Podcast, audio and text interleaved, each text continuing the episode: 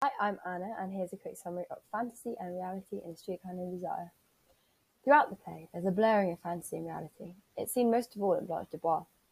Blanche is a fantasist and is unable to cope with reality. She makes an allegorical journey in a streetcar called Desire at the very beginning of the play. This car passes through the cemeteries, which could represent Blanche's prior life of alcoholism and promiscuity, to end up at the Kowalskis at Elysian Fields. Elysian Fields has the sound of wonder about it, that a heavenly state has been reached. However, Blanche finds that in reality, Elysian Fields is not a heavenly state. She cannot even properly reach death.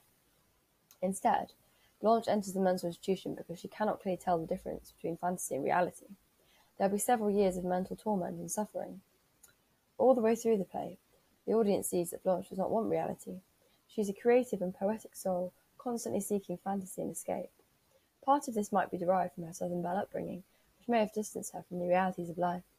This is the reason why Blanche is rarely seen in full light. She constantly escapes the shadows so that she is not fully exposed to, rea- to reality, exposing her true soul.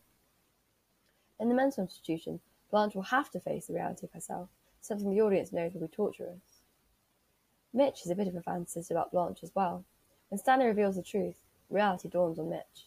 However, by the end, Mitch seems to have resorted back to a fantasy of him being with Blanche and somehow saving her. The tragedy is that he has missed his chance.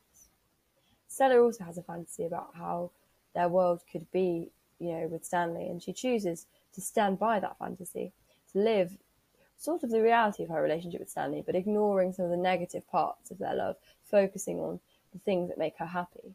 So she maintains the line between fantasy and reality much better than the other characters, making her fantasy of her relationship the reality, rather than kind of living in the fantasy world and letting reality slip away from you. That's a really quick summary of fantasy and reality in a streetcar named Desire. Thanks. Hey everyone, thanks for taking the time to listen to this episode. I hope it was useful for your learning. Make sure you consolidate your knowledge by clicking the link in the bio to be taken to the free online course. Good luck with your studies!